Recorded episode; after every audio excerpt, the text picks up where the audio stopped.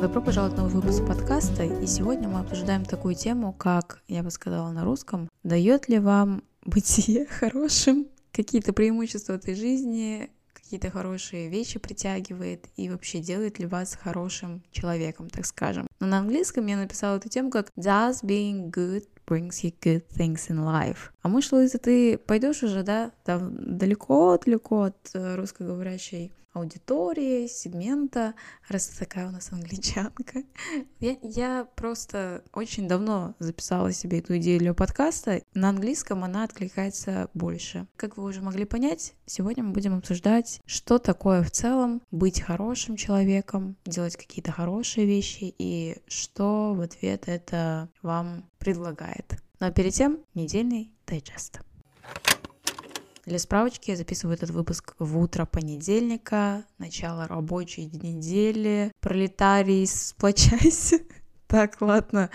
Я не знаю, у меня были довольно спокойные выходные, поскольку у нас очень холодно стало, и мое желание появляться на свет, выходить в люди еще меньше. Поэтому я просто решила остаться дома, как-то насытиться. Те вещи, которые душа моя любит делать. И как раз таки об этом выпуск на моем канале, видео новое. Надеюсь, вы его посмотрели и надеюсь, что вы его посмотрите, потому что целые выходные впереди. И надеюсь, это как-то вам поможет в плане того, чтобы принять какие-то решения, которые очень долго откладывали, понять, что никогда не наступит того дня, когда вы начнете проживать ваше то самое идеальное будущее, поскольку каждая секунда — это уже есть наше будущее, и оно сразу становится нашей реальностью, и сразу становится нашим прошлым. Поэтому что? Поэтому очень важно понимать, важно больше находиться в моменте. Я тоже себя ловлю на таком состоянии, когда думаю, ну вот почему-то в моей голове вот картинка через несколько там месяцев, она выглядит нас немного привлекательнее. Я прям вижу, что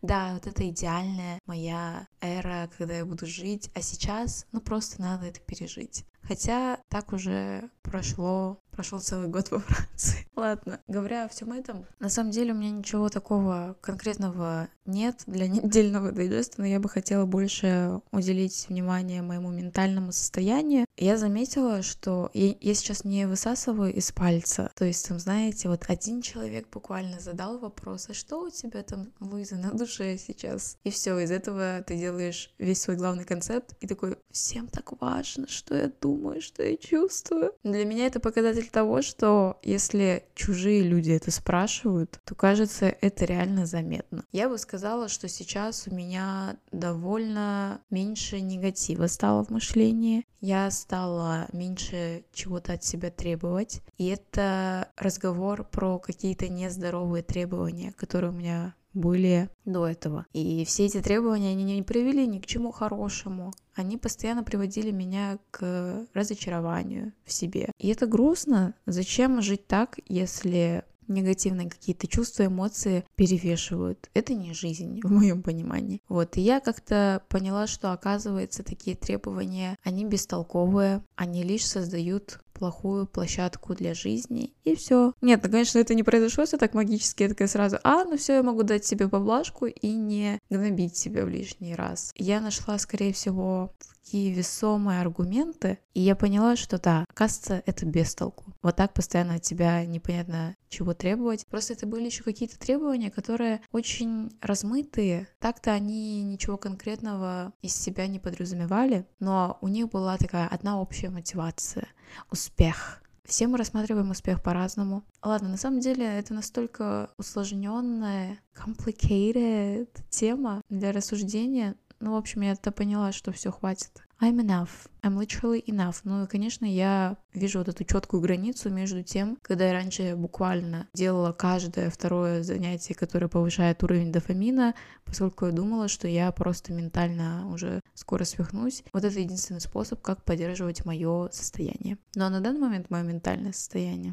Хм. Если честно, я бы сказала, что я снова нахожусь в состоянии типа просто переживи. Когда началась учеба, у меня не было такого состояния, потому что у меня были большие, ладно, небольшие, ну хоть какие-то надежды на этот год, на то, что все будет по-другому. И такое я чувствовала примерно первые две недели. Но вот настолько я устала от вот этой обыденности, от того, что вещи происходят таким образом, которым они раньше проходили. Я такая, все, мы меняем игру, мы действуем по-другому. Что из себя это подразумевало? Это подразумевало просто поговорить со своими сверстниками. Элмау, но. Но всегда со стороны мне казалось, что это вот та зона, которую как только я в нее вторгнусь, прорвусь туда, то все у меня наладится в жизни. Но я поняла, что и у них в жизни не все так интересно, и это не совсем мои люди. И я пока на данный момент не знаю, где искать своих людей абсолютно. И от этого я пришла снова в отчаяние, что типа, ну просто переживи. И очень забавно, что я это подсознательно могу списать на то, что, ну, это другая сторона у тебя в целом не сложилась менталитетом этих людей, а вот когда ты вернешься к себе обратно, все изменится. Изменится ли, я не совсем уверена, потому что прошлое лето дало мне яркую демонстрацию того, что нет Луизы. Кажется, это не полностью опирается на фактор твоего местонахождения, но почему-то мне ментально, морально проще думается, что у себя на родине все будет намного лучше. Поэтому я просто проживаю период, переживу. Особенно учитывая то, что у меня довольно токсичное отношение с едой. Мне как-то еще надо регулировать этот фактор. Он очень сильно влияет на мое эмоциональное состояние. У меня сейчас буквально образовалась огромная заинтересованность в пищевой индустрии, э, в моем потенциале, как я бы могла его раскрыть там, в этой сфере. Очень неоднозначно все, потому что иногда мне кажется, что это та грань, где когда тебе стоит нормально поесть, нормальную полноценную еду, ты полностью напрочь уберешь эти мысли из своей головы. Но кто его знает, давайте не заглядывать в будущее. Но как-то так у меня пока обстоит состоянием. И тем не менее, если я вчера как-то планировала провести так очень наполняющее тепло выходные, да, я так их провела по большей части, но в конце мне стало очень плохо морально, ментально. Она не знала разницу между этими словами, конечно. Мне стало очень плохо и грустно, и все, какой-то очень резкий скачок эмоций, хотя у меня за последнее время вот это состояние, оно не такое турбулентное, но вчера было грустновато. Поэтому я решила забить эту неделю всякими делами. Мне надо закончить многие моменты в плане учебы, также в плане контента я хочу больше как-то развиваться. Тяжело, наверное, возвращаться снова в эту свою блогерскую деятельность и как-то поднимать активы, охваты. Это совершенно не про меня, я не такой человек, я не умею создавать резонанс из-за каждого моего жизненного события. Ну, то есть могу в меру, но я не полностью использую потенциал. Ну, на самом деле, Говоря о потенциале, что мы чаще всего имеем в виду? А, это все зависит от аудитории, конечно же. Просто я чувствую, что мои люди, моя семья... Ладно, это, это абсолютно не те люди, которые могут потреблять постоянный такой контент который создан, основывается на постоянных каких-то интрижках, скандалах, Хотя есть такие люди. Тоже я не отрицаю, я вас люблю, но... Ну, я не знаю, я не шоу-человек. Мне кажется, я занимаю не ту должность в этом мире. Мне надо стать чьим-то менеджером. Потому что когда ты думаешь о том, как делать резонансы своей личной жизни, это в ровной степени очень сильно влияет на то, как ты себя чувствуешь, позиционируешь в этом мире и напрямую влияет на то, как ты хочешь себя преподносить, на то, как ты себя, как ты расцениваешь свою личность в этом обществе. Вот настолько глубокие, да, вопросы иногда могут возникать. А она... А мы сейчас рассуждаем какие-то всратые прогревы в сторис. Ну ладно. И учитывая все эти факторы, мне тяжко бывает в плане вот это блогерский фактор. Я сейчас понимаю, что у меня, возможно, не самая лучшая статистика, просмотры. Конечно, меня это очень сильно задевает в каких-то моментах, да. Но, с другой стороны, YouTube — это такая сложная площадка в том плане, что это не платформа быстрого контента. И даже в тех самых рилсах, в тиктоках, ну, не всегда нужно показывать свой личный почерк. А YouTube — это буквально та платформа, где ты должен, ну, все учитывать абсолютно. И чаще всего на момент вашего нынешнего развития вам тяжело себя в полной мере оценить как ваш продукт насколько он привлекателен, интересен, потому что в ваших глазах он всегда на 100, на 1000 процентов интересен. Типа сейчас это пик вашего разума, сознания, и для вас это кажется таким стопроцентно привлекающим контентом. Но когда показатели играют против вас, это разочаровывает и заставляет очень много думать. Поэтому пока работаем над этим. На эту неделю я хочу попробовать что-то другое поделать, попускать другие видосики. Сейчас середина ноября, осень подходит к концу. Она очень быстро прошла для меня. Мне кажется, это также повлияло то, что осень во Франции особенно не так сильно наблюдается. Тут будто бы деревья, я не знаю, которые всегда зеленые. Знаете, живем в матрице, в иллюзии, где пытаются внедрить, что всегда лето, всегда солнце, всегда голубое небо, зеленые деревья, всегда это юность, расцвет. Для плохого нет у нас места. Ладно, что-то я раздраматизировала. Есть, есть оранжевые деревья, есть листья падающие. Но в целом все равно, я не прочувствовала. И, возможно, у меня за 11 лет школы заложилось очень сильно, укоренилось в мозгу, что школа — это, опа, резкий переход в рабочий режим, это уроки физкультуры в холодную погоду на улице, ты бегаешь, у тебя там в боку колется, пробки в 5 часов вечера, просыпаешься каждый день утром в 7, в 6, и солнце все позже встает, и ты в таком состоянии очень непонятном. Ну, на самом деле,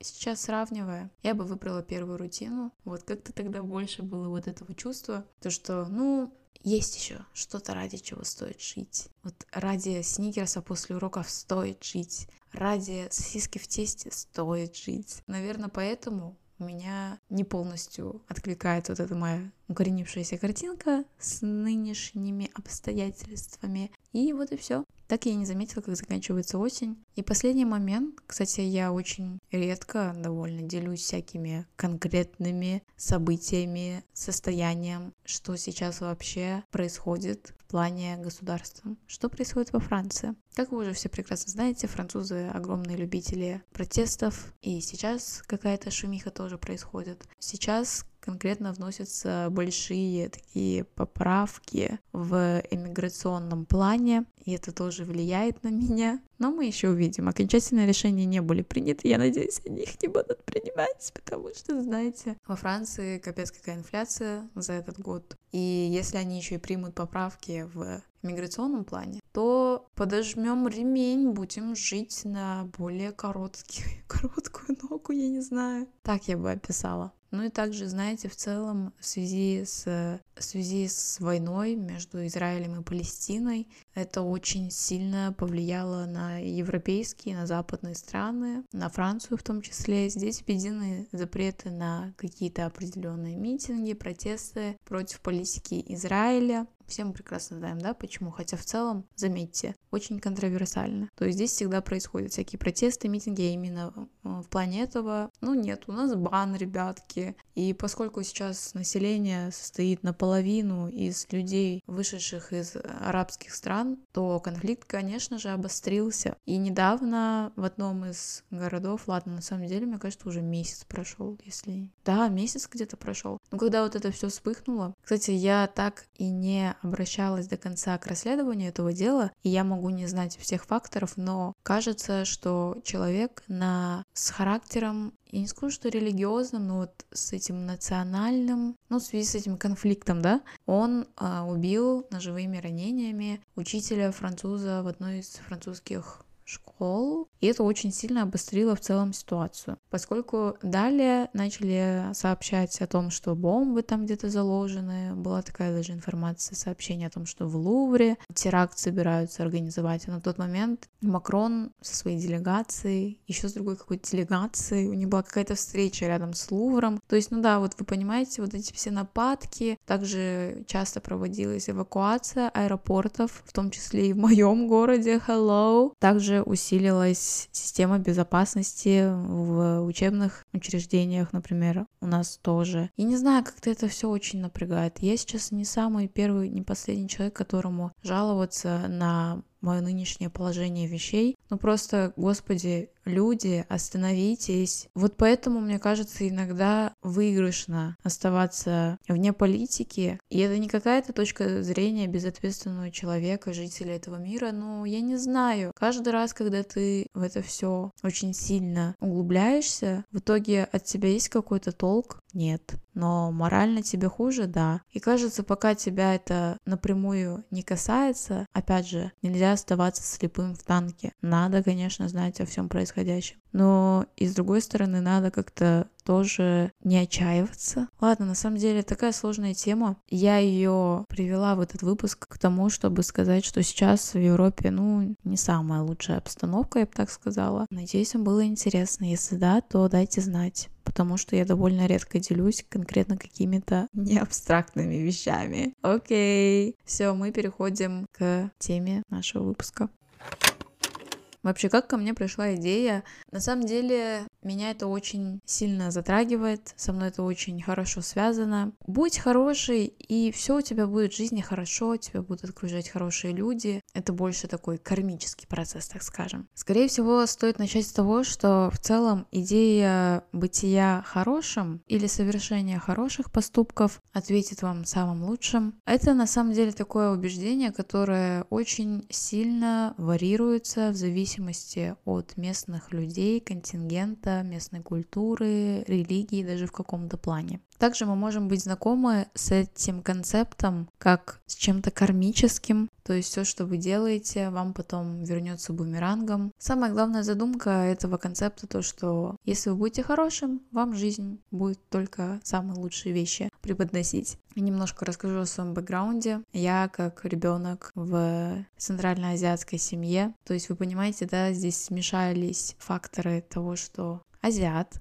и того, что менталитет СССРских стран. Вау, ко мне сейчас пришло такое осознание, это просто два максимально консервативных момента. Теперь можно понять, да, почему мы такие все более-менее толерантные пытаемся ходить тут, да. Особенно, когда еще добавляется тот фактор, что у нас многие считают себя приверженцами религии, то бишь ислама. Также накладывается религиозный фактор. Вау, я сейчас сформировала просто свою личность которая была во время того, когда я жила со своими родителями. И как бы, ну, общее представление это какое? Ты рождаешься, ты еще и девочка в патриархальном обществе, на тебя еще накладывается фактор религии, что ты не должна себя... Ладно, нельзя брать всех под одну охапку, я прекрасно знаю, что у многих моих знакомых с Кыргызстана. Вообще не такая история, то есть их так сильно не трогал религиозный фактор. Но это не частая история, да, и как-то, когда на тебя в детстве не накладывают какие-то рамки в плане религии, в плане того, что если ты сейчас не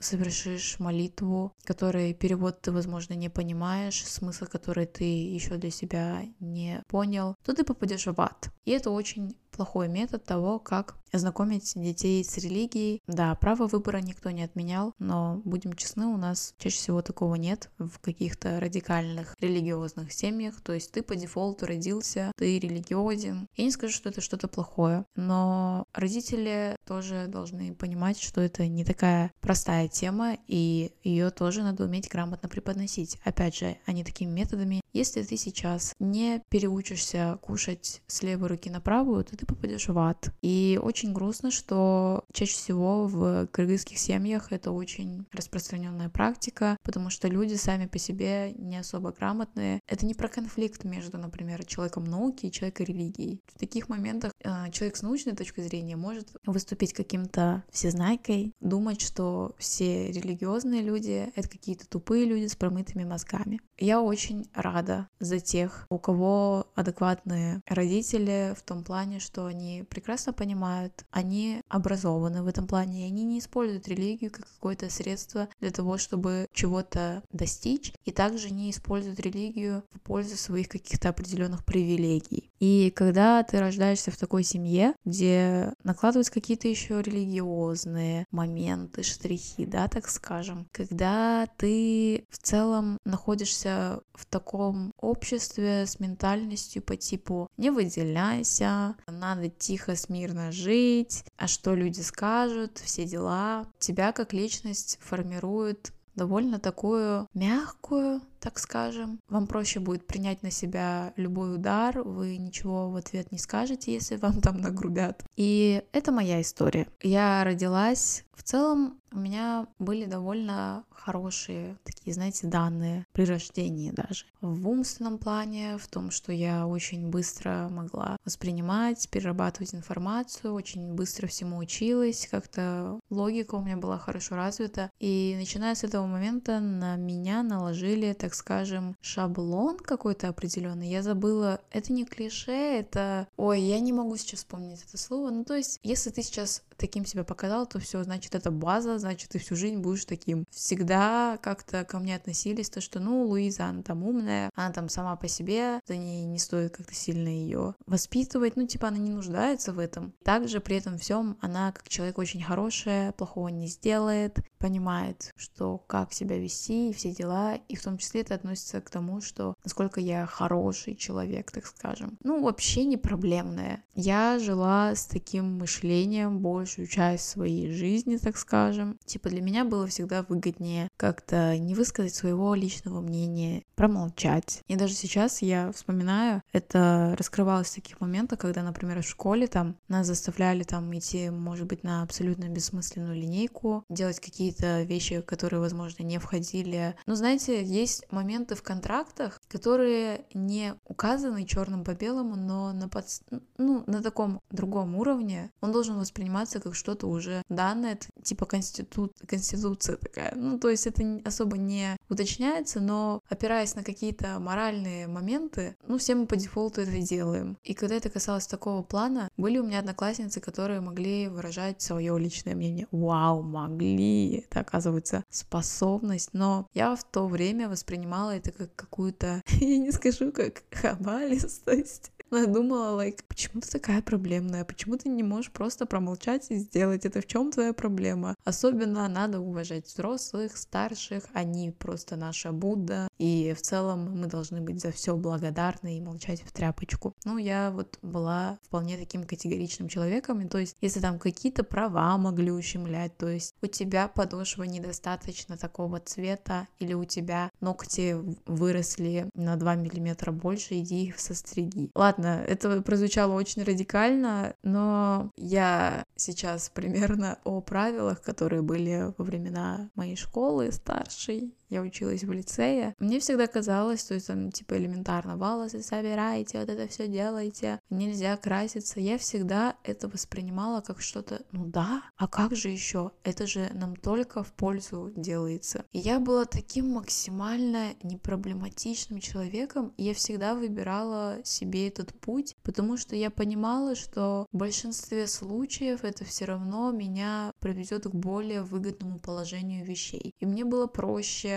промолчать, сделать так, как сказали, нежели что-то там свое отстаивать, показывать, что у меня есть голос. Я находилась в удобном положении вещей, но тем не менее мой внутренний голос также не угасал. И были вещи, которые, конечно, меня могли там не устраивать, выводить из себя. Если мы говорим обо мне как о человеке в обществе, я человек без голоса. Но также у меня было хоть какое-то средство для выражения личного мнения, это мой блог. Я помню иногда, когда возникало что-то такое, я очень любила там выложить где-то в сторис, там рассказать, а вы представляете, что вот так вот происходит. Это же вообще немыслимо. Но в жизни у меня кишка тонкая, я не люблю скандалить, я не люблю дебатировать. Когда я так делала, все равно полили мои там публикации и как-то тоже формировали другое по мне мнение. Я сейчас говорю о взрослых. Но с другой стороны, наши учителя в лице это тоже совершенно другой. Какой-то степени это ментальность другая, я не знаю. Я очень люблю, я очень ценю их. Чаще всего на всяких таких педагогических, наверное, учениях им, наверное, прививали ценности, что вот наш лицей, наша вот сеть, наше, наше лицо, наш бренд, так скажем, это вот та вещь, которая состоит из таких традиционных ценностей. Многие учителя больше склоняются к этому, им как-то тяжело идти против системы. И когда они видят, что Луиза а, безголосая, что-то там у себя еще пытается выкладывать, в жизни она, конечно, никогда этого нормально не скажет, что за лицемерие. Ну, у них возникало какое-то такое двойственное обо мне впечатление, я с этим согласна. И как-то да, вот это было максимум того, как я могла свою точку зрения выражать. Окончив школу, я тоже продолжала жить с такой установкой, то, что подкладывайся под людей, и все будет хорошо, это никогда тебе не будет во вред. Я думала, что я наоборот самый хитрый, самый умный человек, что делая так, у меня там одни только плюсы в этой жизни. Но, как оказалось, не совсем. И я это поняла, резко оказавшись определенно же в другой обстановке, ситуации, вещей. У меня очень резко сменился, сменились люди вокруг меня. Наверное, очень яркая такая разница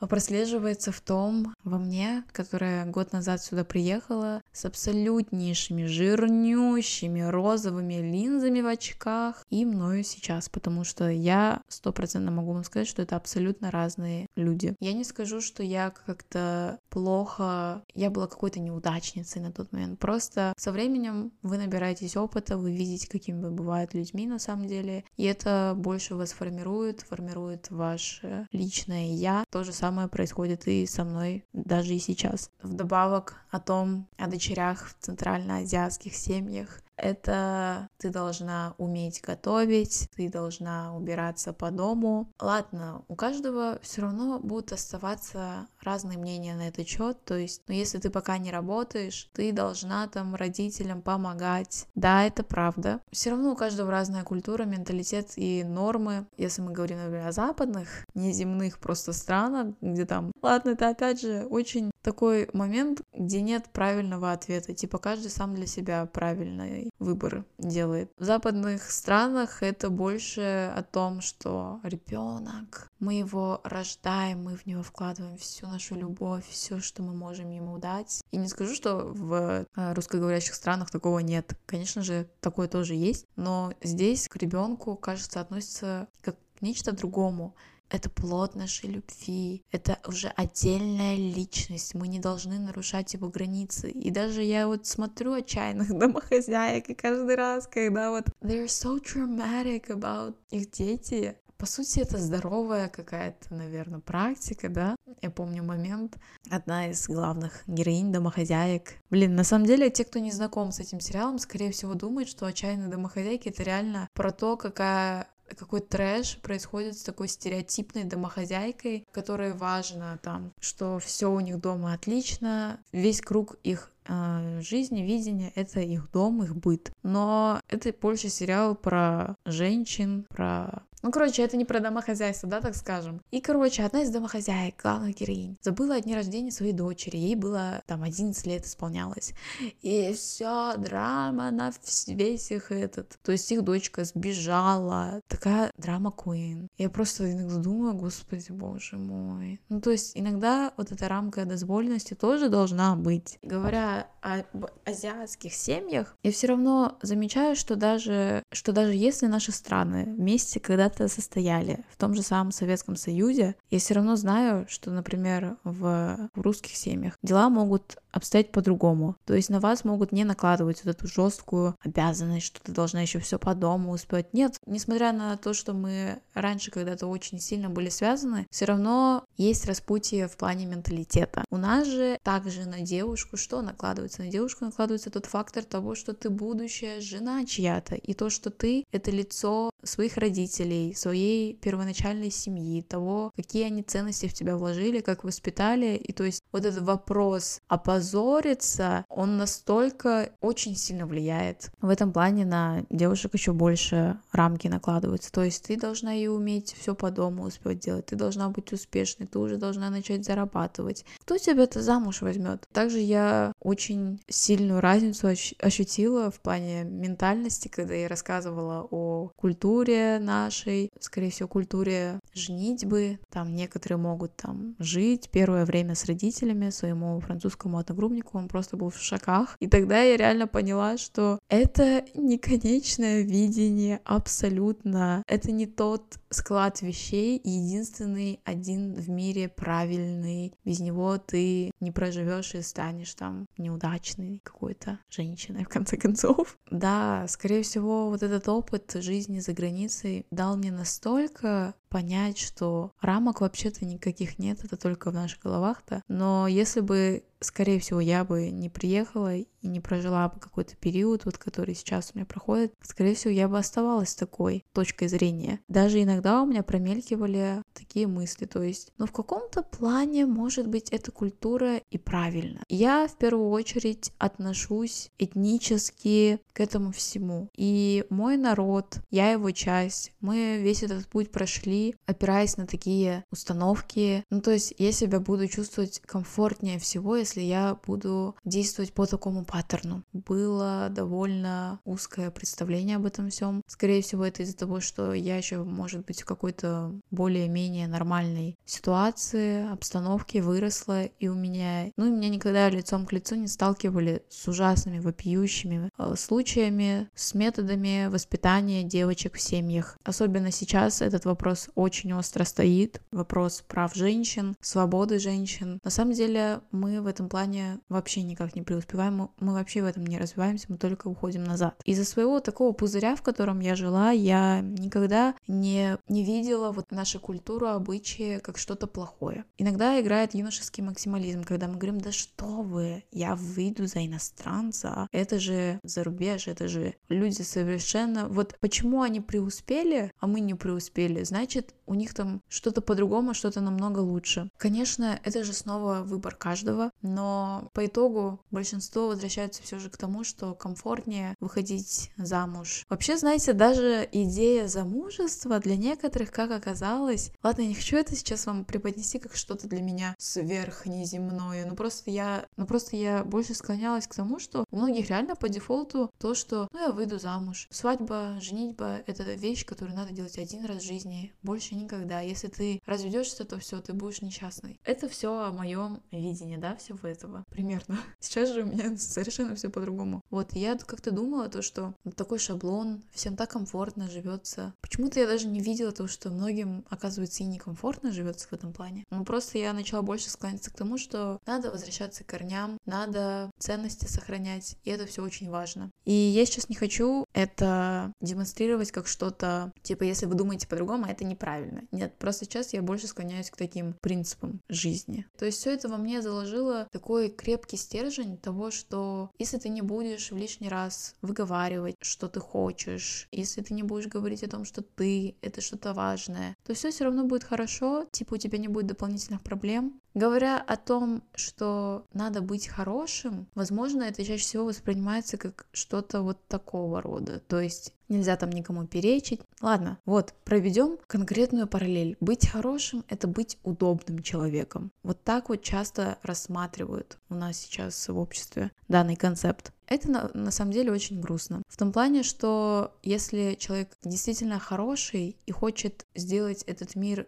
каким-то более лучшим местом для кого-то. Почему мы должны как-то критиковать это? Не то чтобы осуждать, а даже принижать такого человека. То есть у нас быть хорошим, это рассматривается как, не знаю, там, то, что ты человек слабый, то, что на тебя можно надавить, и то, что ты можешь прогнуться под кем-то. Из этого можно сделать вывод, что если вы считаете себя хорошим человеком, если вы считаете то, что вы, ну правда, там в каком-то даже плане альтруист, только совершаете хорошие поступки, мне кажется, что таким людям очень важно тоже знать вот эту грань. Грань того, когда вами начинают тупо пользоваться. Знаете, я, тем не менее, рассказав весь вот, вот этот свой огромный бэкграунд, я бы на сто процентов не назвала себя хорошим человеком. Иногда мотивация э, быть хорошей была сподвигнута тем, чтобы на меня никто лишний раз не гнал, чтобы я была в более выгодном положении вещей. И также я могла выбирать бытие хорошим для того, чтобы в еще более выгодном положении вещей оказаться. То есть для меня добродетель это было больше как какое-то средство, это не то, что исходило от меня в естественном плане. Я не такой человек, у которого ну реально по дефолту заложено вот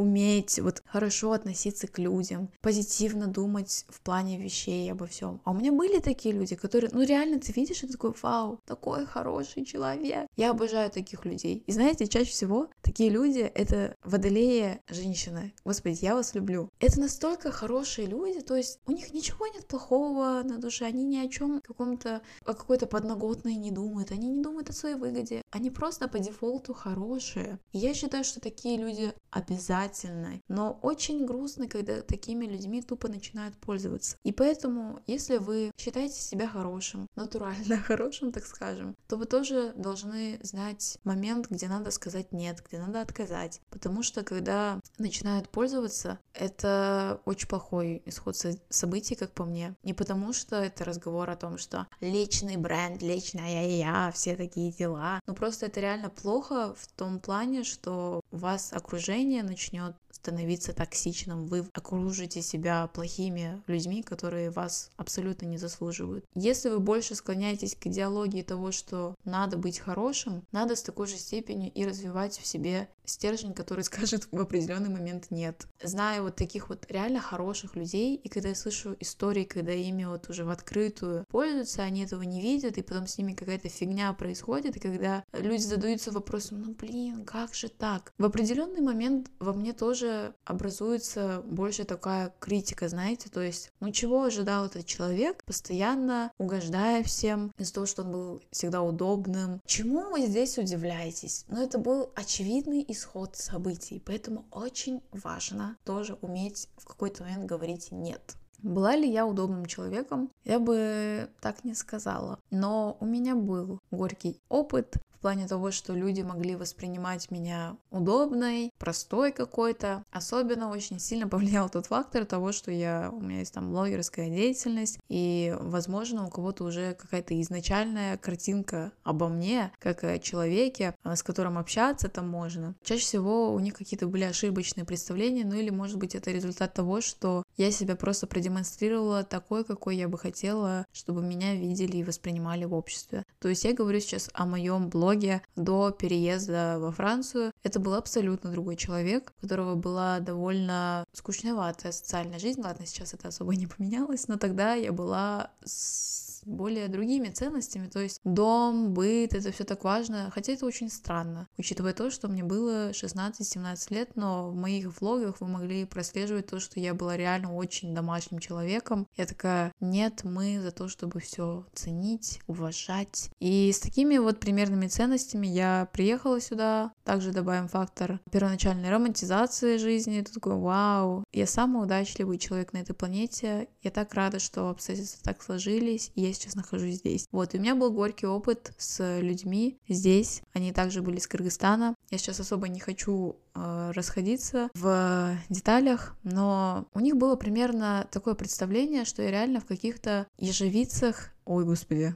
варежках, я не помню эту идиому. Ну, то есть я реально какая-то такая очень наивная, такая ля-ля-ля-ля-ля, какая жизнь прекрасная, та-да-да. И они говорили моим одногруппникам, то есть, а вы видели ту блогершу? Знаете, с таким подтекстом, типа, я реально тупая какая-то, наивная. Может быть, такое впечатление создавалось, исходя из моего блога, потому что, опять же, играл фактор того, что я не люблю быть проблематичной. Возможно, у кого-то создавалось больше впечатление того, что, ой, Луиза такая комфортная, а, такая приятная, такая добрая, такая наивная. Давайте всем этим попользуемся. И в итоге у меня был достаточно горький опыт, из-за которого я поняла, что, кажется, надо немного менять себя. С того момента произошло очернение моей души.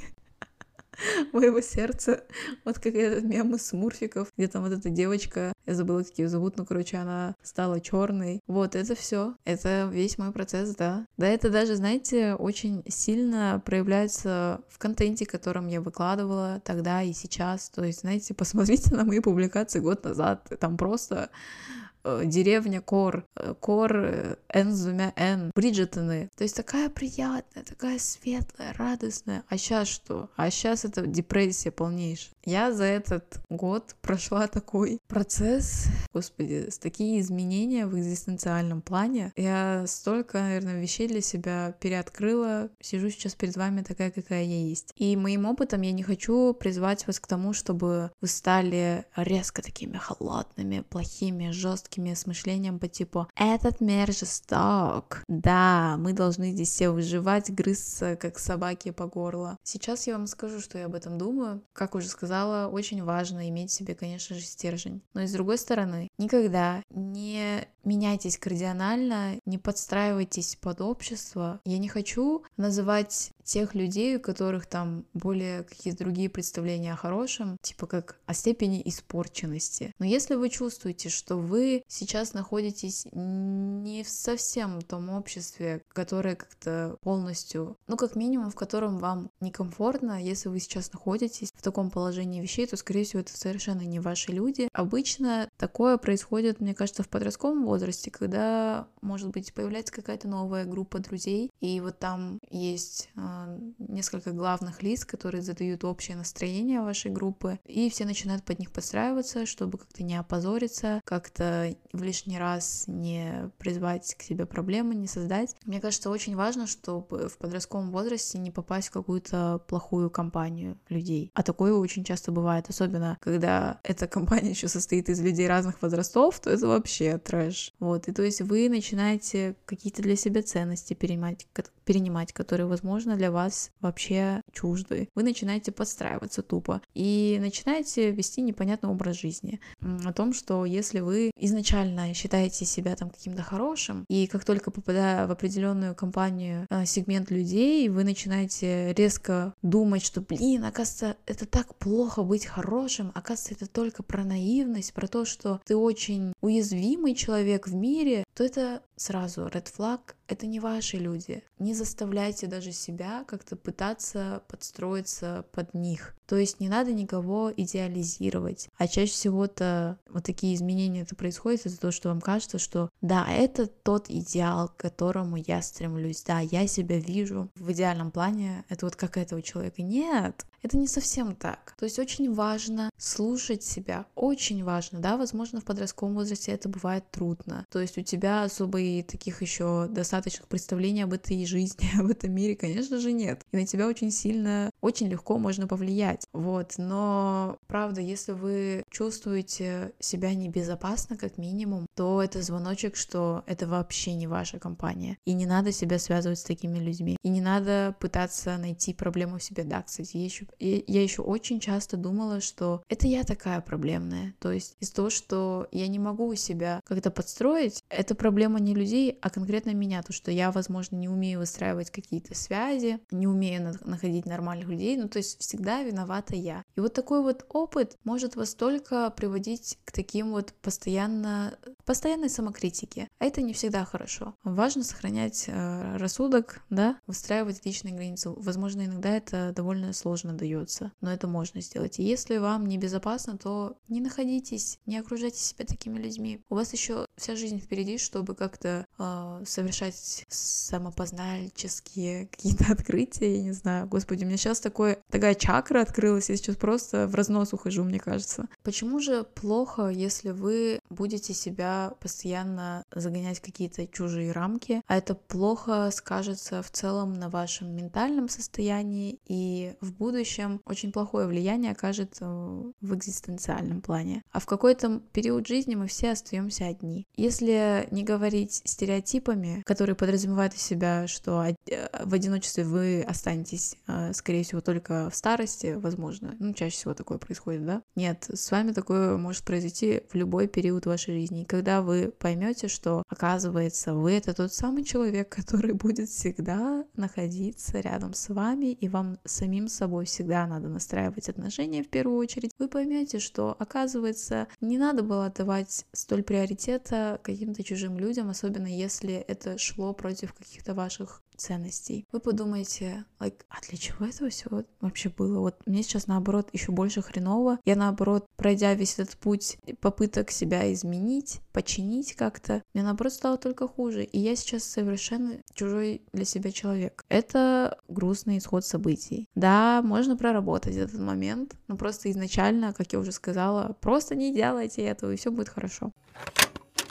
Также, если мы будем рассматривать добродетель с научной точки зрения, это даже доказано, что когда мы делаем хорошие вещи, это вырабатывает гормоны, такие как окситоцин и серотонин. Блин, когда люди начинают разговор о гормонах, я особо не люблю углубляться, внедряться в эту тему, потому что чаще всего могут это все интерпретировать как что-то, что мы даже имеем контроль над собственным телом, организмом, мы можем задавать темп, характер. Но на самом деле, в конце концов, я прихожу к тому, что я устала все контролировать. Я просто хочу иногда отпускать какие-то вещи на самотек. И такие вещи, как гормоны, и то, как работает устроен мой организм, тоже не всегда охота контролировать контролировать. Типа ты так и пытаешься вот этот свой туду-лист этот ежедневный выполнить, а потом еще и знать вот эти всякие лайфхаки, как работать со своим а, организмом и как настраивать гормоны. Господи, сори, нет, это, кажется, сейчас не моя история. Но те, у кого не очень хорошие, не очень хорошие знания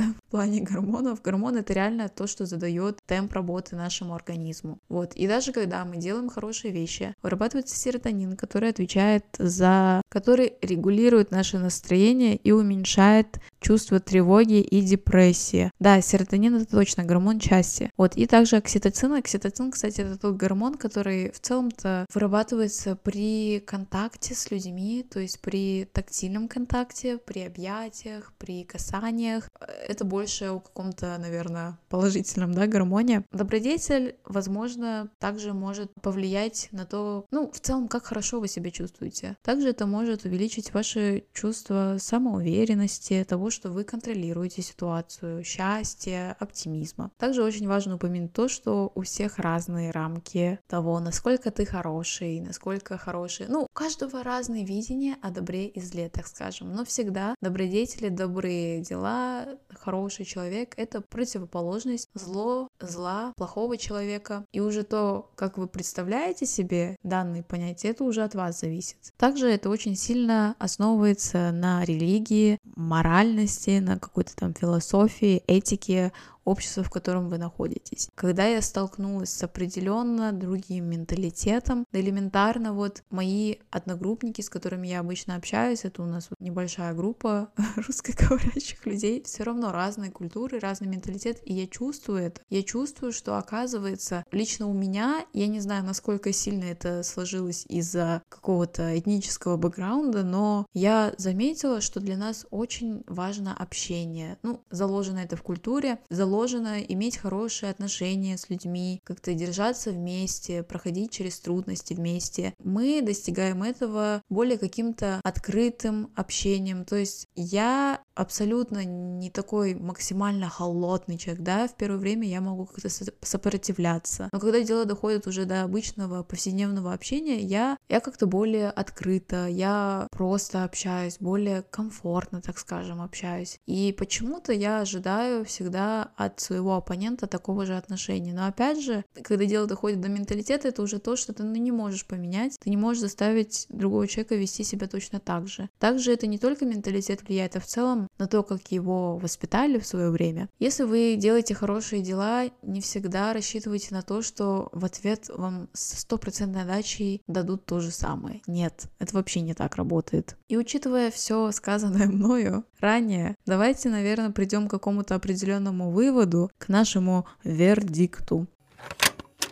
На самом ли деле, а, бытие хорошим, добродетель приводит вас к хорошим положениям вещам. Скорее всего, в большинстве случаев да, я в это верю не так сильно опираюсь на фактор там вселенная, карма, все возвращается бумерангом. Но если логически подумать, теоретически, да, но это логично, что если вы будете хорош, хорошо себя вести, искренне хорошо себя вести, то, скорее всего, вас и будет окружать такая же обстановка. С другой стороны, добродетель — это не стопроцентная какая-то формула для того, чтобы обеспечить себе безопасное место в этом мире. Абсолютно. Мы ранее обсудили с вами те моменты, когда это может сыграть с вами плохую вещь. Важно в таких моментах никогда не критиковать себя, не критиковать за то, что особенно не критиковать себя за то, что вы когда-то там себя повели слишком хорошо. Это же наоборот очень грустно. Очень важно, чтобы мир состоял в большей степени из хороших людей. И добродетель — это не формула для какого-то успеха или счастья. На уровень вашего благополучия влияет не только то, как вы себя ведете, поступаете, что вы считаете хорошим или плохим, но также влияет огромный ряд факторов. Если вы стремитесь к тому, чтобы быть хорошим человеком, делать этот мир более комфортным, безопасным местом для окружающих. Это хорошо, но также не забывайте, что это не та вещь, которая... Это не формула, которую можно использовать на то, чтобы влиять на все какие-то итоги, последствия ваших действий. Yes! Господи, как же мы сегодня поговорили. Чувствую, что я закрыла гештальт на этой теме. И мне будет очень интересно послушать ваши какие-то личные истории, ваши личные рассуждения. Так что буду ждать вас в своем телеграм-канале, где я оставлю секцию для комментариев для этого выпуска. Призываю всех быть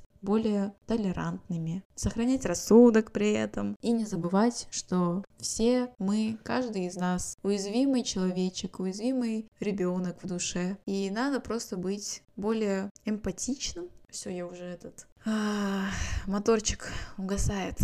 Всем спасибо, что слушали. Всем пока!